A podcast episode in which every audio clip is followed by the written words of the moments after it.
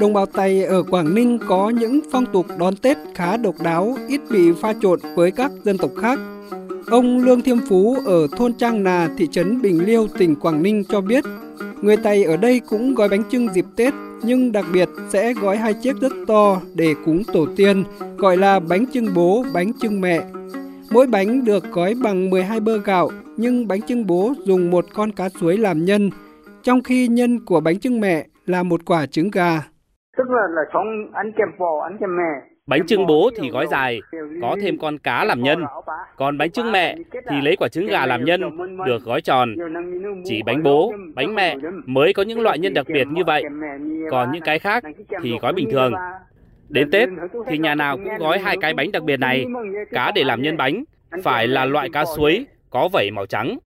Bà Lý Thị Hoa ở khu Bình Công 2 thị trấn Bình Liêu, tỉnh Quảng Ninh cho biết, người Tây quan niệm cá là biểu tượng cho nguồn nước và sự no đủ thịnh vượng, trứng gà tượng trưng cho sự sinh sôi nảy nở.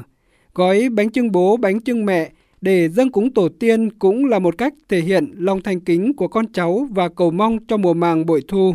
À, có kem có kem mẹ giúp đỡ tôi chưa vào cần tay là bánh bố bánh mẹ ở đây cũng tùy dòng họ mới gói chứ không phải nhà nào cũng gói.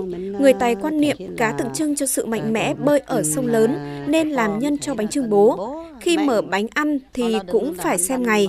Mời anh em họ hàng cùng bà con lối xóm đến cùng ăn. người tài ở bình liêu vẫn duy trì được bánh trưng nhân cá trong ngày tết từ bao đời nay. anh Tô Đình Hiệu, Trung tâm Truyền thông Văn hóa huyện Bình Liêu, tỉnh Quảng Ninh giải thích thêm, Người Tây quan niệm không chỉ riêng con người mà ngay cả loài vật cũng có linh hồn. Bánh trưng gói xong chiều 30 Tết sẽ được dâng lên bàn thờ tổ tiên. Sau Tết, bánh trưng bố, bánh trưng mẹ được hạ xuống. Mọi người quây quần cùng thưởng thức bánh. Nếu có khách đến, chủ nhà sẽ mời khách cùng ăn. Người nào ngẫu nhiên được ăn bánh của ba nhà thì coi như cả năm đó gặp nhiều may mắn. Ngày xưa thì bánh chỉ lấy cá làm nhân, Bây giờ thường có thêm miếng thịt lợn và lá kim pong để nhân bánh có màu đỏ trông bắt mắt. Bánh trưng bố, bánh trưng mẹ được bày lên bàn thờ tổ tiên, đến sau ngày rằm tháng riêng mới đem luộc lại, rồi mời anh em, hàng xóm đến cùng nhau ăn để lấy may.